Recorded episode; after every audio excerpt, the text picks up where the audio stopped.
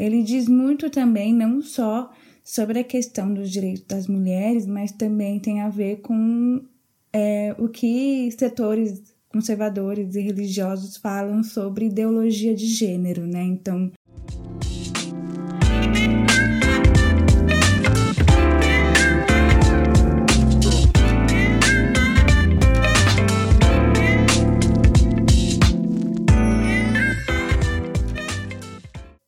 Olá a todos, esse é o podcast Além do Mais, onde a gente une política e direito para analisar o que de mais importante bombou nessa nave louca chamada Brasil.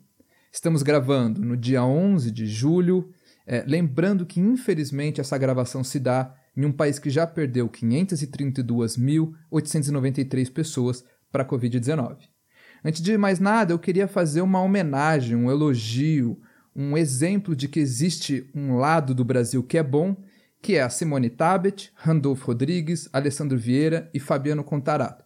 Quando esses quatro começam a falar na CPI, é, é, é, a cara de uma política em que, em grande medida, é uma política que me representa. Né? É, e o Fabiano Contarato, até onde eu saiba, é o único senador abertamente gay, então você tem essa, essa coisa que eu acho ainda mais interessante. Eu sou Guilherme Cruz, estou gravando ao lado da minha amiga Gabriela Morgado. O Luiz Gustavo não pôde participar desse episódio por questões de final de semestre, acadêmicas, e a gente está aqui junto com a convidada especial, Laís Ambiel, que também faz parte do podcast dela, né? Faz parte. O podcast é dela, do Entre Nós, a descrição vai ter o link do podcast dela. Tudo bem, Laís? Como é que você está? Bem-vinda. Olá, tudo bem? E você? Tudo certo? É, eu espero que esse podcast chegue bem para quem estiver ouvindo a gente. Isso, perfeito. E você, Gabi, como é que estamos? Oi, Gui. Oi, todo mundo que está ouvindo a gente. É, queria aproveitar esse comecinho também para agradecer a presença da Laís, que legal, que deu certo dela, dela participar aqui com a gente desse episódio. É, também queria aproveitar e falar, né? Ontem foi o, a final da Copa América, que a gente tinha falado aí uns dias atrás. E o Brasil perdeu para a Argentina de 1 a 0 em pleno Maracanã. Nesse momento aqui, que a gente tem tantas batalhas simbólicas tão importantes, né? Além das, das batalhas já do dia a dia, enfim. É, queria dizer que ontem é, a derrota do Brasil, bem nessa semana que o Neymar declarou que quem não torce pro Brasil não é patriota, né? Neymar, que é uma figura incrível, sonega, sonega imposto, tira foto com genocida e falou que quem não torce pro Brasil não é brasileiro. Então, se a gente não é brasileiro de acordo com as normas do Neymar, é, me sinto melhor de ser brasileiro de acordo com, com as minhas normas mesmo. É um elogio pra gente, né? E, e, além disso, alguém precisa auditar esse resultado, né? O Bolsonaro não pediu para auditar esse Argentina e Brasil? Tem que ver se esse placar é auditável. É, eu vi o meme falando isso, que não fizeram gol impresso, então eu acho que não tá valendo, é, gente. não tenho dúvida disso.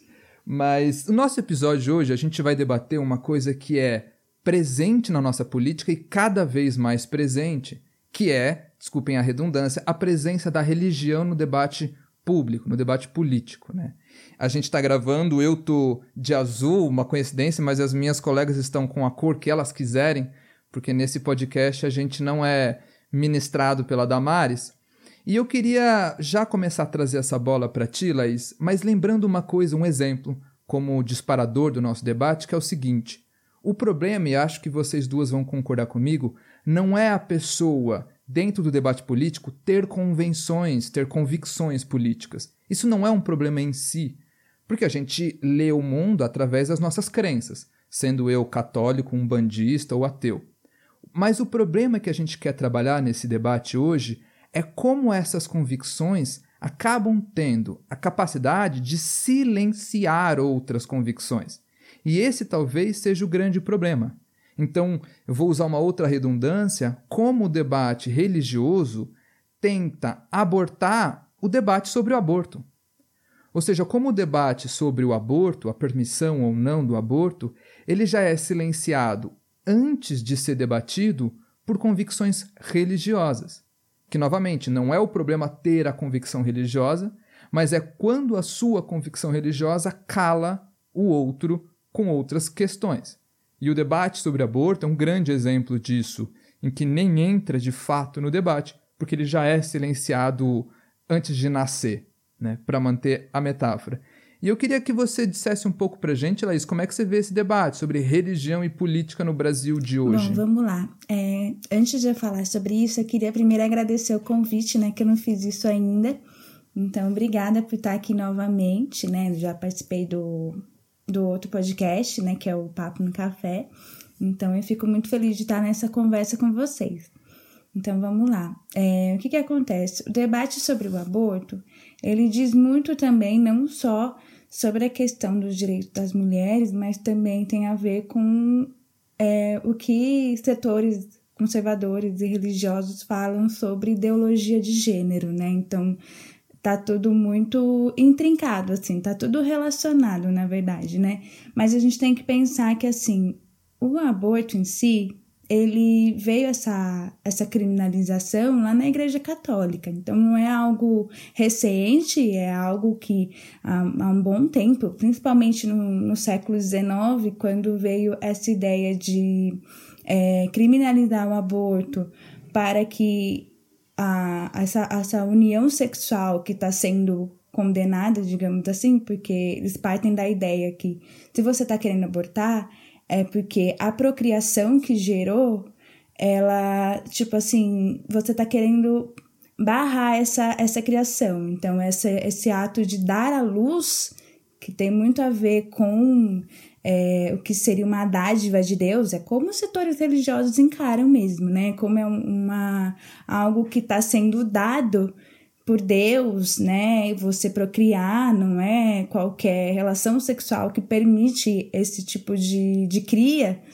e você barrar isso, além de ser considerado um homicídio, né? Porque muitas, muitas pessoas religiosas acreditam que você está matando alguém, você está é, deixando de dar à luz alguém, então você está cometendo um, um, certo assassinato, embora é, é um debate, porque essa essa criança, às vezes, ela nem, nem nasceu, ela nem, sabe, ela ainda tá, ainda é um, uma célula, né? Então tem todo esse... E o Laís, e é esse debate, ele acaba entrando pela questão, não é nem do debate da célula ou da biologia, mas pela alma, que é mais abstrato ainda, né? Muitos religiosos, quando eu vejo, eles vão argumentar através da alma. Então, aquele, aquele conjunto biológico já tem alma, portanto, não pode ser abortado.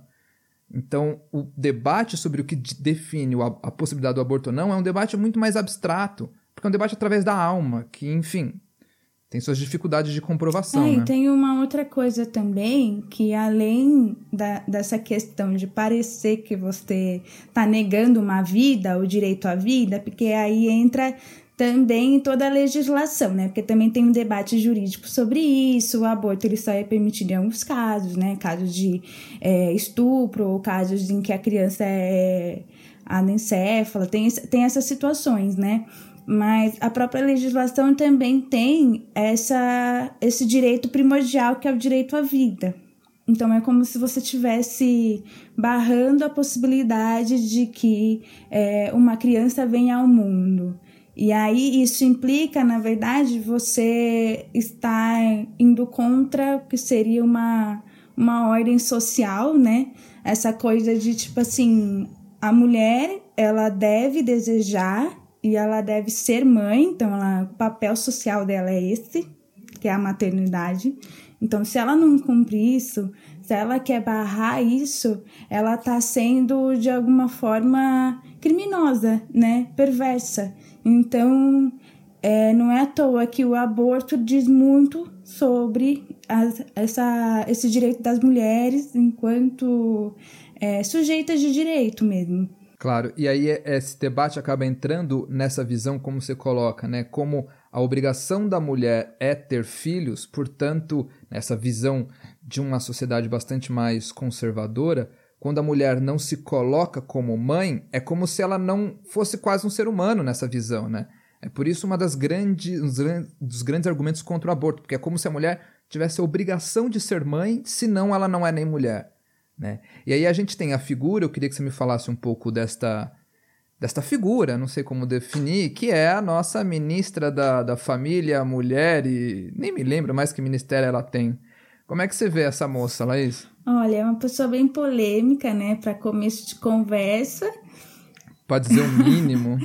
E assim, é, tem toda uma questão dela vir da igreja quadra, quadran, quadrangular, quadricular. Ai, olha, até o nome é estranho. Acho que é quadrangular. Quadrangular, isso, quadrangular. Mas enfim, essa igreja, ela tem, eu dei, eu dei uma pesquisada, né? Inclusive, você pode colocar depois como uma referência, porque é um site que chama Igreja Quadrangular. Você encontra o dogma, encontra tudo ali.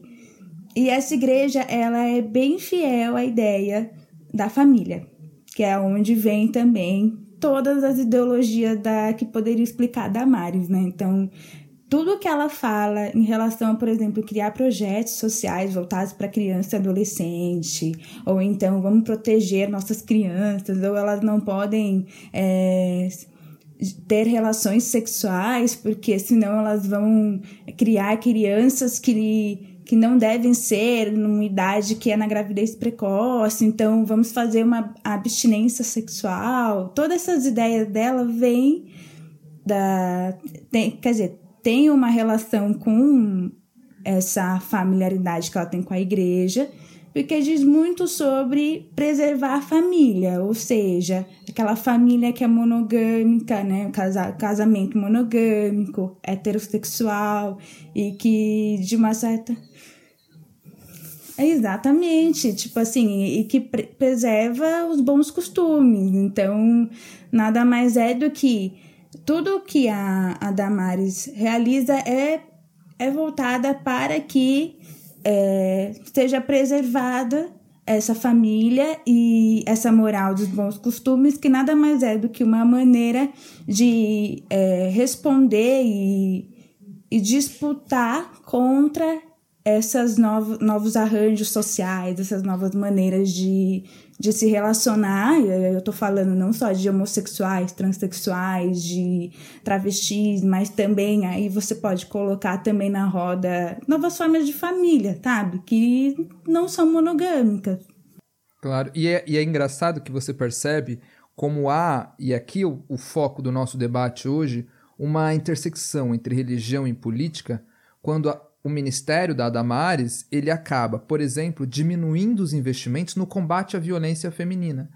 Porque nessa visão de mundo trazida por essa religiosidade, é aquela velha frase, uma vez até a Gabi debateu isso num episódio nosso, de briga de marido e mulher, ninguém mete a colher. Então há uma, questão, uma aura tão fechada dessa família tradicional que, a, que o Estado, na visão desta, desta senhora, não deveria se meter, portanto, há uma certa, um enfraquecimento no combate à violência contra a mulher, porque é a ideia de que na família se resolve.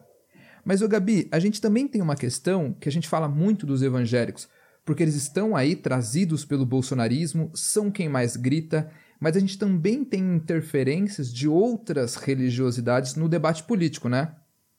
É, Bom, esse debate é um pouco delicado para mim, eu confesso. Eu fui uma pessoa criada dentro da Igreja Católica até os meus 15 anos, então foi um caminho assim extenso dentro do, da igreja. Mas para começar aqui hoje, eu queria resgatar uma expressão, né, uma, uma frase que ela é sempre dita nas sessões do Poder Legislativo aqui no Brasil. Um dos meus professores também, da Unicamp, de Antropologia, Ronaldo de Almeida, ele traz isso num, te num texto dele, que eu inclusive vou deixar aqui pra, como referência para vocês. A frase é a seguinte: Declaro aberta a sessão a sessão sob a proteção de Deus e em nome do povo brasileiro, brasileiro iniciamos nossos trabalhos. É, a gente tem que pensar que o nosso país ele tem uma tradição profundamente cristã. Ela está nas nossas raízes, assim, né? Nossa, toda a nossa cultura é fruto dessa colonização que é, em certa medida, essencialmente católica, vamos dizer assim. Então, já naquela época da, tipo, Dom Pedro chegou... A... Dom Pedro, ó, eu doido. Pedro Álvares Cabral chegou aqui e uma das primeiras coisas que ele foi fazer foi uma missa. É, então, a primeira missa que foi rezada no nosso território. Então, a gente também pensa nas nossas cidades históricas, né? Pensa, sei lá, Salvador, Paraty, Ouro Preto, todas essas cidades, elas têm igrejas, tipo, gigantes, assim, a arquitetura, ela é bastante influenciada também com, com essa tradição mais cristã. Enfim, aí a gente pensa em toda a evangelização dos nossos indígenas, em, em todas as justificativas de escravi da escravidão que foram feitas pela própria igreja, né? E isso tudo dentro aqui da nossa história. Então a gente tem é, essa essa tradição, essa cultura é, cristã muito dentro assim das nossas raízes, inclusive que se refletem até hoje. Então a gente vai lá, entra em qualquer repartição pública tem um crucifixo, né, por atrás assim, lá no fundo. Quando a gente vai começar essas sessões assim, a gente também evoca essa palavra de Deus. Então, quando a gente pensa, né, nossa herança lá desde o primeiro dia que que os portugueses pisaram aqui no país, eles também eles trouxeram junto assim a igreja. Então, quando a gente olha, né, essas nossas a nossa cultura mesmo, muito dela é, é fruto dessa herança cristã, dessa tradição católica que a gente tem no nosso país. Várias festas, inclusive, né? A gente tem lá a festa junina, que é uma festa muito muito comemorada assim, mesmo o carnaval, né, que é a nossa, uma das nossas é a nossa festa mais tradicional, ele tem essa essa relação também com com o cristianismo. Então tem lá os 40 dias da Quaresma, que aí acontece o carnaval e depois tem a quarta-feira de cinzas, enfim. Todas essas questões que elas estão muito muito arraigadas assim na nossa tradição. É, como a Laís trouxe também, o Gui falou um pouquinho, a gente tem essa questão dos, dos evangélicos, que eles são as pessoas que, que falam mais, que estão mais na mídia, que, que, que gritam mais, né, muitas vezes. Mas a gente tem um grupo que ele vem lá desde a nossa dessa herança, né, dessa herança colonial que a gente tem, que é um grupo majoritariamente católico, que ele também não deixa muitas coisas acontecerem desde sempre. Então, o aborto mesmo, como a Laís trouxe, ele tem essa essa questão que aqui nem se discute, né? Inclusive, o Gui falou, né, dessa, de uma frase que eu tinha trazido também, outra que é essa religião, futebol e política não se discute no Brasil, que são justamente as coisas que deveriam mais ser discutidas nesse país, mas enfim. Voltando a esse grupo católico que tá aí, ele estava aí desde sempre, que não deixa muitas coisas passarem. E aí parece um grupo mais silencioso, mas que age em lugares que, que tem muita relevância, assim, no, no poder judiciário, por exemplo, que a gente considera um poder bem conservador, né, no nosso país, muitos dos magistrados, enfim, eles têm uma. Os juízes mesmo, eles têm uma herança católica, mesmo o Supremo Tribunal. Mas são esses lugares, assim, que tem essa, é, que tem essa importância, né? Que, que não. Não deixa essas coisas passarem. Então, o aborto a gente nem discute. Eu lembro que o Eduardo Cunha, em uma entrevista, se não me engano, em 2015, alguém perguntou para ele: Ah, e o aborto? E aí ele falou: O aborto eu nem, nem discuto, assim, eu nem trago para discussão porque eu sei que é todo mundo contra. Ou seja, tá no nosso, né, já segundo ele, no nosso imaginário coletivo, ninguém é a favor do aborto, sendo que a gente sabe muito bem que é uma questão muito mais de saúde pública do que uma questão moral, né? A gente sabe quem tá morrendo e aí a gente deixa morrer porque a gente tem essa questão moral, que é uma questão dessa herança cristã arraigada no nosso, no nosso imaginário, assim, que não deixa a gente discutir essas coisas. A própria ideologia de gênero, assim, né? A gente acha que é uma coisa, assim, nova, que surgiu agora, assim, mas foi o Papa, o Ratzinger, antes de ser Papa ainda, que trouxe esse que criou esse termo, trouxe esse debate assim para dentro da igreja, enfim. E aí a gente pensa, né? A gente vê, na verdade, que essas questões elas estão muito mais uh, no nosso inconsciente, assim, então, do que a gente imagina, né? Tipo essa questão cristã. Então a gente tem uma herança ocidental muito cristã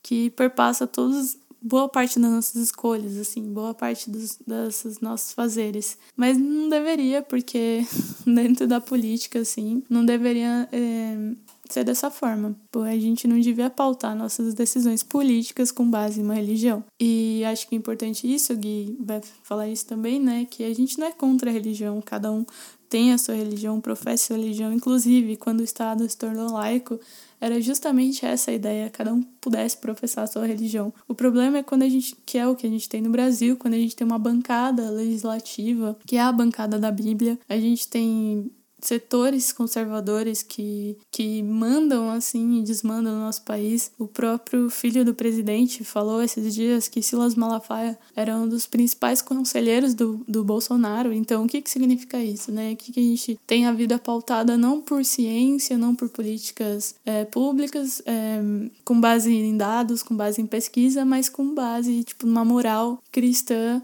definindo o que a gente tem que fazer, quais são os nossos passos enfim, então acho que a problemática é justamente essa, né? Quando a gente tem essas questões morais, essas questões religiosas influenciando diretamente nas nossas questões políticas e impedindo que muitas coisas sejam debatidas assim. Então a gente impede que o aborto seja debatido porque é uma questão moral, a gente impede que a gente cria um, uma ideologia de gênero porque, né, a gente tem que ser contra isso. Enfim, tipo, essas coisas todas que não fazem o menor sentido quando você mistura é, política e religião dessa forma, né? A gente sabe que quem, quem tá mandando, quem são as pessoas que estão fazendo essas coisas. Ô, Gabi, só para te dar os dados, em 1994 eram 21 deputados federais declaradamente evangélicos e não tinham senadores, Hoje, são 105 deputados e 15 senadores declaradamente evangélicos, ou seja, 20% do Congresso Nacional é declaradamente evangélico. Para finalizar essa coisa do aborto e entrar num, num tema que eu queria trazer, é, é, um pouco como a lógica da, da guerra contra as drogas.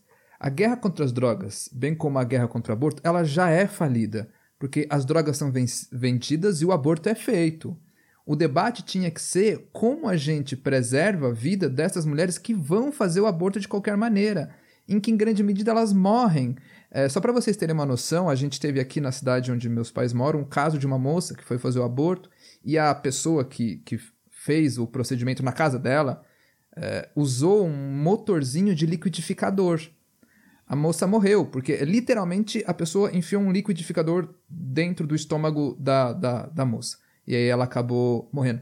Nos rincões desse país, em que todo o conservadorismo impõe um castigo quase às mulheres que engravidam é, quando não estão casadas, imagine a que elas se submetem para não sofrerem essas penalidades, né? Mas eu queria trazer uma coisa que a Gabi colocou, a questão, por exemplo, do crucifixo no Supremo Tribunal Federal, que fica em cima do presidente do Supremo Tribunal Federal. E aí eu fico pensando o seguinte: o STF é uma instituição laica do Estado brasileiro, em que teoricamente representa a última ponta da justiça. E aí a minha questão é: simbolicamente, eu posso dizer que o STF não me representa, porque eu não sou cristão. E eu posso dizer que o STF não representa, se, se é, sei lá, não sei quantos por cento da população brasileira é cristã de modo geral, mas o STF não consegue representar o resto das pessoas que não são cristãs porque tem essa simbologia encruada dentro dele.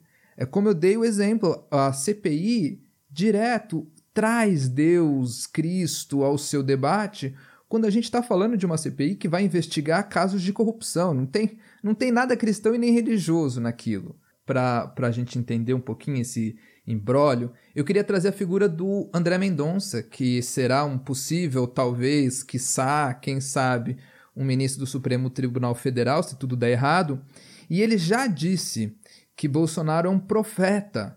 É, no, no, discurso dele, que Bolsonaro era um profeta, era uma pessoa que trazia o combate à corrupção quase como uma espada de Deus. Né?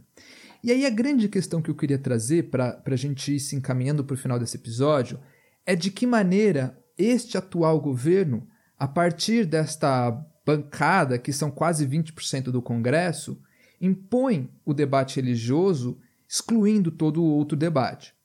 Numa defesa sobre a, a manutenção dos cultos religiosos abertos, ou seja, estava sendo decidido se poderiam ou não manter os cultos abertos, o André Mendonça fez uma defesa à manutenção dos cultos religiosos abertos no meio da pandemia. E aí ele disse a seguinte frase no dia 7 de abril, vai estar na descrição do episódio. Abro aspas para André Mendonça. Sobre essas medidas que estão sendo adotadas regionalmente, as medidas de isolamento, né?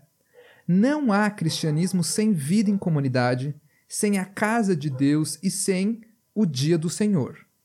Por isso, os verdadeiros cristãos não estão dispostos jamais a matar por sua fé, mas estão sempre dispostos a morrer para garantir a liberdade de religião e de culto. Eu queria me deter um pouquinho, fazer uma certa análise desse trecho, porque ele é muito interessante na visão daqueles religiosos.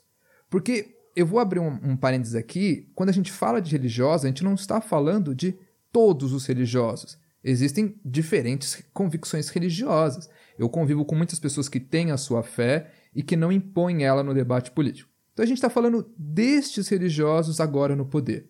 Percebam, primeiro, há uma coisa muito pouco cristã que é dizer que a religião só é feita nos, nos templos religiosos. Jesus Cristo, na, na, na Bíblia, não tem nenhum templo. Em diversas vezes ele mesmo fala que o templo de Deus é cada um de nós. Então, só aqui há uma visão muito torta e eu poderia dizer uma visão muito empresarial do que é o, a, o culto religioso. Né? Então, o culto religioso é feito nos templos, pago pelo dízimo. E aí, aqui há um ponto que é sempre muito polêmico, quando André Mendonça diz os verdadeiros cristãos. Então, por exemplo, se um indivíduo diz assim: a ciência diz que toda e qualquer aglomeração é perigosa, não devemos abrir os templos, mesmo que essa pessoa seja cristã, para o André Mendonça, que foi ministro da Justiça, que hoje é advogado-geral da, da, da União e que talvez será o ministro do Supremo Tribunal, para esse indivíduo, o cara que defende o isolamento dos cultos não é cristão. Por que, que eu estou dando ênfase nisso? Porque eu quero que a gente entenda o seguinte: o que, que é um debate político? O debate político na democracia pressupõe igualdade. Então, eu, a Gabi e a Laís, independente das nossas convicções, num debate político temos a igualdade de debater eu coloco meus pontos de vista, ambas colocam os seus e a gente vai debater. É isso que é a democracia. E para que esse debate haja, a gente tem que partir do pressuposto de que somos iguais. Quando André Mendonça diz assim: há verdadeiros cristãos e cristãos falsos, ele já faz um racha no debate. Quem eu sou, eu, André Mendonça? Eu sou um verdadeiro cristão, portanto eu posso falar. Vocês duas aí, se forem cristãs, mas acham que o culto tem que se manter fechado, vocês não são cristãs. Há um primeiro racha aqui, e há um segundo racha que é o mais perigoso para a democracia. Quando eu digo que quem conhece a verdade, aquela coisa do João não sei quantos, conheceis a verdade, ela lhe libertará. Quem conhece a verdade, portanto, o verdadeiro cristão, é quem pode falar. E qual é o grande problema se esse discurso prevalecer?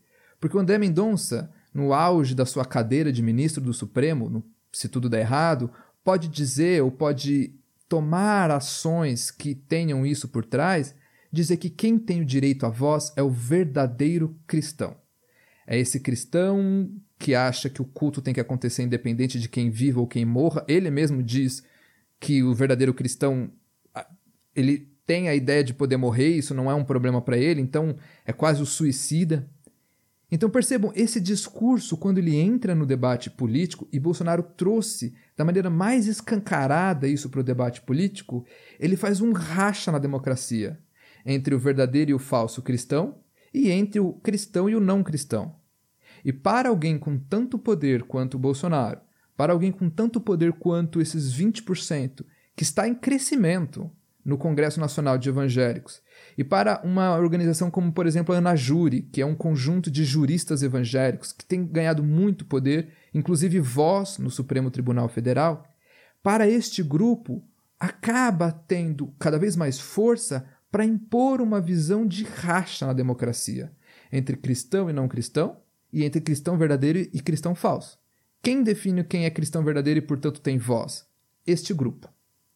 E é esse, talvez, o grande perigo que a gente tem que lidar e um dos grandes males que o bolsonarismo trouxe e que vai demorar muito para estancar. E, de novo, a questão não é ir contra quem é religioso ou não, não é esse o debate, não é um de uma profissão de fé contra os evangélicos, mas é um debate que define que todo mundo tem voz no, na democracia e que a religião está fora da política. Né? A religião a Arendt tem uma frase que é maravilhosa. Ela diz assim: Não me importa o que acontece na mente e no coração de cada um. Me importa o que está acontecendo no espaço público. E de fato, a religião é algo dentro da mente e do coração de cada um, não do debate público. Enfim, Laís, Mais alguma coisa aí? Mais algum debate que a gente precisa ter nessa questão? Na verdade, eu queria complementar um ponto que a Gabi comentou, que é sobre a questão de ideologia de gênero, né? Que ela falou que veio com papo e tal. E assim, veio justamente numa época em que gênero foi um termo utilizado numa conferência de Beijing, que era uma conferência para falar sobre as mulheres, né? Uma conferência da, da ONU para falar sobre as mulheres. E aí eles falaram assim: vamos mudar o termo mulher para gênero. Aí a partir daí veio essa questão de falar que gênero é uma ideologia e que a gente deve reagir, fazer alguma ação contra isso, porque de uma certa, uma certa maneira é, estavam enxergando isso como um movimento de mulheres que estavam reivindicando uma nova forma de ser mulher. Quer dizer, eu não vou me sujeitar aqui a ficar em casa, a trabalhar, né, como uma, uma pessoa do lar, uma pessoa no ambiente doméstico, né, a ficar só na maternidade, só cuidando dos meus filhos, mas eu quero também ir para o espaço público, eu quero reivindicar meus direitos. Então, a partir do momento em que teve essa mudança na arena pública, aí sim que teve essa reação. Então, é importante ver como é, o espaço público ele consegue definir qual vai ser a discussão, qual vai ser o rumo da discussão, né? Claro. E você, Gabi? É, eu acho que eu queria agradecer de novo por, por, poder ter compartilhado com vocês essa conversa desse tema que é tão complexo assim dentro da nossa sociedade, né? E eu também queria fazer um apelo, vamos dizer assim. A gente tem muito dos evangélicos, muito dos católicos, que são as pessoas que gritam, que estão na e que são contra o, homo, o homossexualismo, né? Como eles colocam, que são contra o aborto e, com, e a ideologia de gênero e kit gay, não sei o que, não sei o que, não sei o que. A gente tem muito disso aparecendo assim, mas a gente sabe que, que são grupos, que o grupo evangélico, o grupo católico, enfim, são grupos muito heterogêneos, assim, né? Então, gostaria de pedir para essas pessoas que professam dessa fé, enfim, que elas também falem, que elas também se manifestem, que elas também coloquem suas questões na pauta, assim, mesmo que seja, sei lá, no dia a dia, enfim, porque a gente tem a gente tem muito dessas pessoas gritando assim na mídia, né? Que a gente acha que que é todo mundo igual, que é todo mundo assim. E aí vai criando vários preconceitos, vai criando várias coisas. E a gente sabe que são grupos heterogêneos e que as pessoas têm muito mais para mostrar, assim. Acho que a pergunta que fica também é até quando o Brasil, né, vai ser, vai ser definido por essas pessoas que, que, que falam mais alto, assim, que gritam que que não sei o quê. Então acho que talvez fique esse apelo assim para essas outras pessoas também se manifestarem, que elas também possam se manifestar, não é mesmo? E é isso. Claro. Então, duas, ficamos por aqui. Obrigado por nos acompanhar nesse debate. Sintam-se mais do que convidados para os próximos, sempre às segundas-feiras, às 8 da manhã. Não se esqueça de nos seguir na sua plataforma de áudio favorita, porque assim você recebe um aviso quando tiver um episódio novo. Nos sigam também no Instagram, além do mais, pode, com demudo de podcast, e mande um e-mail com sugestões, elogios ou dicas de pauta para podcast além do mais gmail.com. Você também pode nos encontrar pelo site www.republiqueta.com.br. Fico por aqui. Tchau, tchau.